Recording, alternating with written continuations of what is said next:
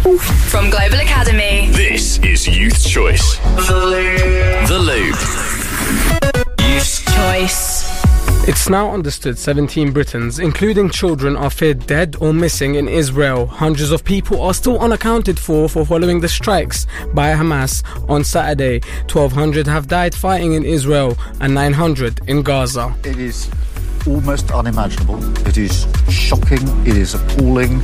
Cold blooded murder of men, women, and children. It is terrorism.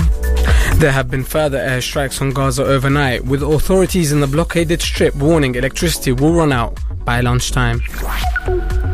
Labour's promising better maths lessons for young children if it wins the next general election. The Shadow Education Secretary vowed to tackle the chronic cultural problem with the subject. Rishi Sunak's also spoken of his determination to raise standards in maths, but Bridget Phillipson says he's got it all wrong. The Prime Minister talks about extending maths to 18. But if young people hate maths at 16, it's just too late. These problems need to be tackled early, not left to fester. The presenters, the presenters of today's episode of This Morning says Holly Willoughby will forever be one of us. Ra- Rochelle Humes and Craig Doyle are fronting the program after the former host announced she'd be leaving the show on sa- yesterday. Holly said that she'd make the decision in the best interest of herself and her family.